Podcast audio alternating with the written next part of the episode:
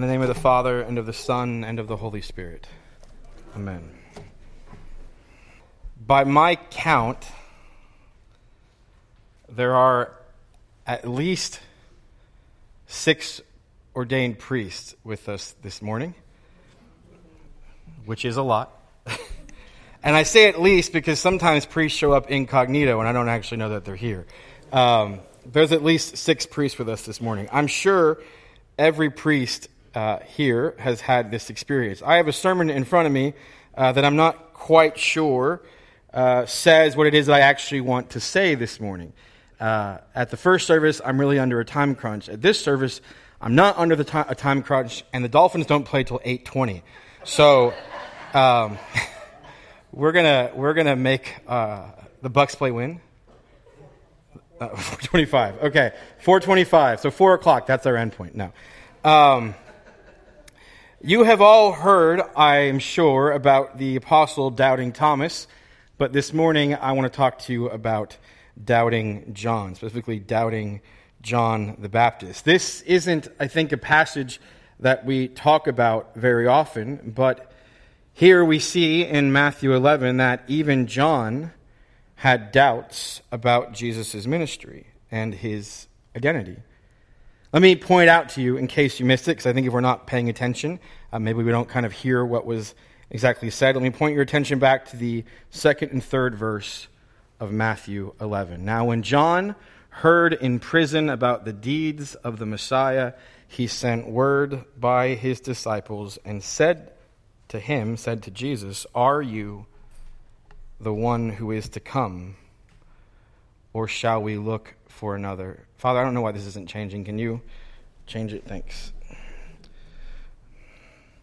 This is John, John the Baptist, the forerunner of the Lord, and he is asking if Jesus is the one to, if he's the one to come, if he's the one they've been waiting for, or if they should be looking for someone else. This is John the doubting Baptist. That John would doubt who Jesus is is both remarkable and surprising. John is often said to be a cousin of Jesus. Uh, that's not entirely true. We use the word cousin today in a very specific way. Your cousins are the children of your parents' siblings. Um, that is not how the word was used in Older English. Uh, that usage is kind of an innovation. Uh, if you look through Shakespeare, Shakespeare used the word cousin to describe all kinds of different familial relationships.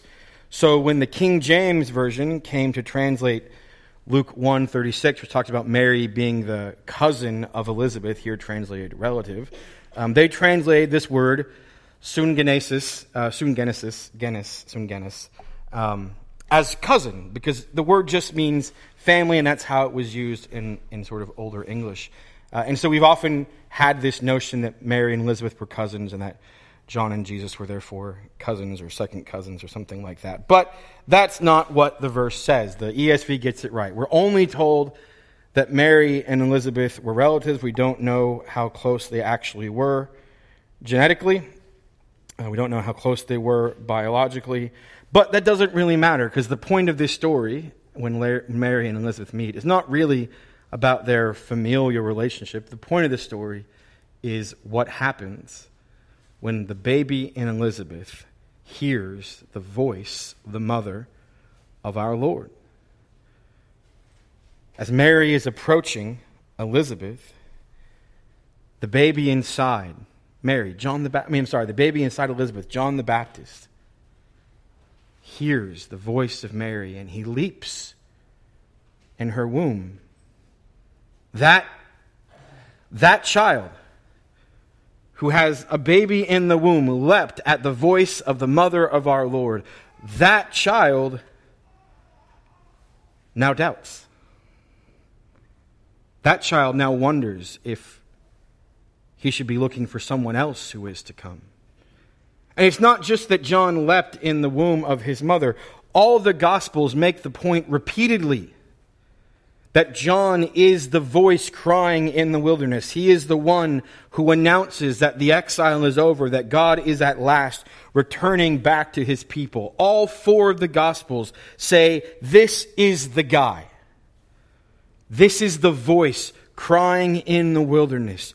Prepare the way for the Lord. Even in our passage this morning, Jesus is faced with John's doubt, right? He sends his disciples, they tell him what John says. Even in that context, Jesus doubles down on this identity.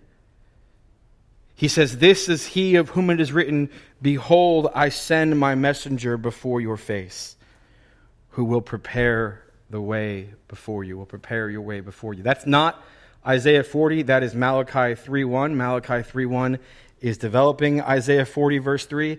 Uh, and if you're interested in that, I, I know uh, an excellent dissertation that has a whole section about the relationship between Malachi 3.1 and Isaiah 43. Um, but Jesus is doubling down on this. John is the messenger, despite his doubts.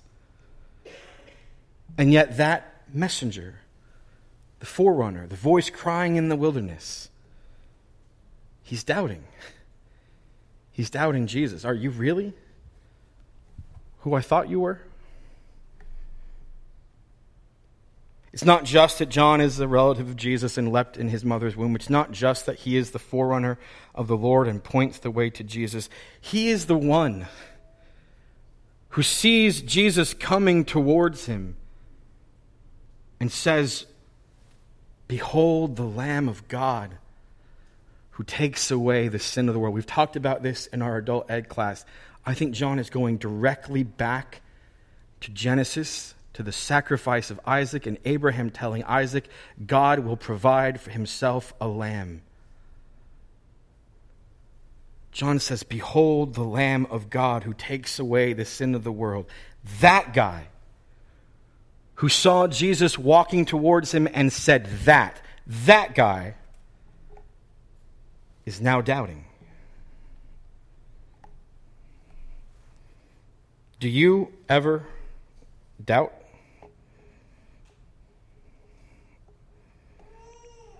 Yeah, me too. Do you ever look at the way the world is today, the way your life is today, and say, is this story really true? Is the Bible really true? Is Jesus truly who he said he was? Is the kingdom of God really here amidst all this muck and filth and decay? If you've ever had doubts, you're in good company. We've already got Thomas on our side. Now we've got John the Baptist as well. And I'm certain there are plenty more. Because we as Christians live by faith. But the opposite of faith is not doubt. The opposite of faith is certainty. Because we live by faith and not by certainty, there will always be room for doubt in the Christian life. There will always be room for the Johns and Thomases of this world. But let's look for a moment at why John doubted. Look at verse 2 again. Now, when John heard in prison about the deeds of the Messiah, he sent word by his disciples. The reasons that John doubts are probably twofold. First, he's in prison. And his relative, the Messiah, the Lord hasn't come to set him free. This might sound a bit odd to us, but you, if you were paying attention in our readings this morning, uh, you, you heard it quite clearly. There is a constant refrain throughout the Old Testament that when God finally acts, he will do what for prisoners? set them free. And here's John, the last of the prophets, the forerunner of the Lord, the voice crying out in the wilderness, a relative of Jesus Christ. And he's sitting in prison.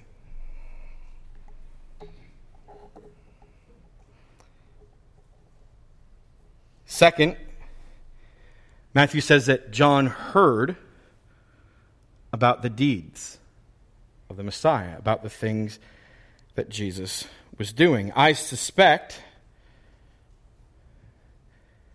that what he hears Jesus is doing doesn't quite match up with what he thought the Messiah should be doing. It is a constant theme throughout all the Gospels that whatever notions there may have been on the ground in the first century about what the Messiah was supposed to do, Jesus, frankly, does the opposite of that at every turn.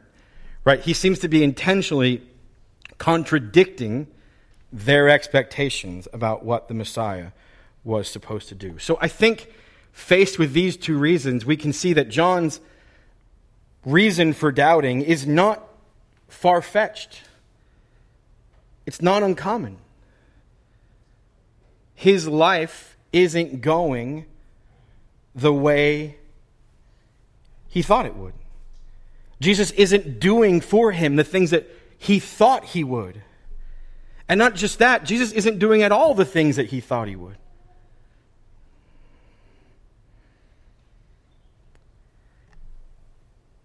Here's what this says to me, especially when I see it sort of on the lips of John the Baptist, the, the greatest of the Old Testament prophets, the forerunner of the Lord, the voice crying in the wilderness. It says to me that our doubts often come from our preconceived notions of who Jesus is or who Jesus is supposed to be rather than from who he actually is. Let me say that again because I think I got it wrong. Our doubts often come from our preconceived notions of who Jesus is supposed to be, who we think he's supposed to be, rather than from who he is. John had ideas about what the Messiah was supposed to be doing. Jesus wasn't doing them. We often have ideas about what the Messiah should be doing in this world, about what the kingdom of God should look like in this world. And when we don't see those things happening, especially when we don't see them happening for us, we might start to wonder if our faith is misplaced. We might doubt. But note what Jesus says Go and tell John what you see, what you hear, and what you see. Jesus says, Pay attention to what I'm doing. Don't come to me with your preconceived notions. Don't come to me with your expectations and plans of who I'm supposed to be for you and what I'm supposed to be doing in this world. Come to me and watch. Come to me and listen.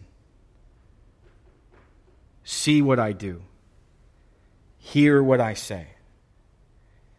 And then you will know. You'll know.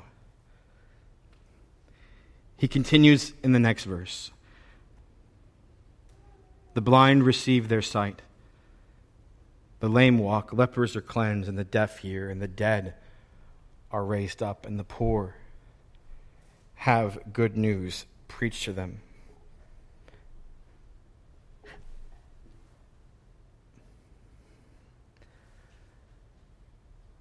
So often, you know, when you spend a lot of time in higher education, you have to make arguments, and sometimes people disagree with those arguments, then you have to defend those arguments, right? Um, my brain is kind of hardwired to prove myself right. um, Jesus is faced with his forerunner doubting wondering if he's really the guy. And what he doesn't say to John is, John, here are the Old Testament passages that prove that I am who I say I am. Here are the passages about the Messiah that I fulfilled. Here are the prophecies about the coming of the Lord that I fulfilled. Here are the ontological, here are the, the arguments for uh, my deity, for the existence of God, whatever. He doesn't lay out proper argument to defend who he is. What he says instead stuns me. He says, Tell John that the world is being remade, that people are being healed. He doesn't talk about himself, he doesn't talk about his identity. He just says, Look, look at what's happening. The blind receive their sight, the lame walk, lepers are cleansed, the deaf hear, the dead are raised up, and the good, the poor have good news preached to them. I wish, I wish nearly every day that the world was already fixed, that the world was already made new, that was already made right. And while I believe strongly that the kingdom of God is at work in this world because I am such a finite creature, it is nearly impossible for me to comprehend the historical arc of the kingdom of God at work in this world. It has been going on for at least 2,000 years. And I, I see a tiny window of it. because I can only see such a small part of this redemptive arc. I can't even imagine what the whole thing looks like. And I can't even imagine what the world would look like today without the kingdom of God in it.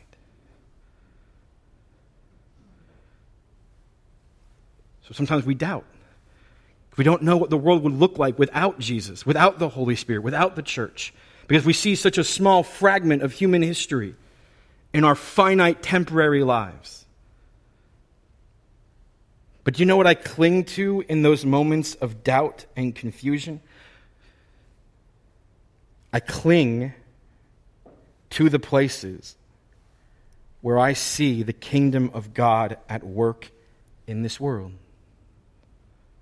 I cling to the places where I see Jesus Christ working in this world. I cling to the reports from the trailer parks. I cling to the reports that we have through, or the, the opportunities we have throughout the week to feed those who are hungry, to buy clothes for those who have none, to, to provide a bed for the Son of Man who has nowhere to lay his head. Those are the places where Jesus Christ and his kingdom are at work in this world. And if you are doubting, if you are wondering if all of this is for naught, I invite you to look and listen.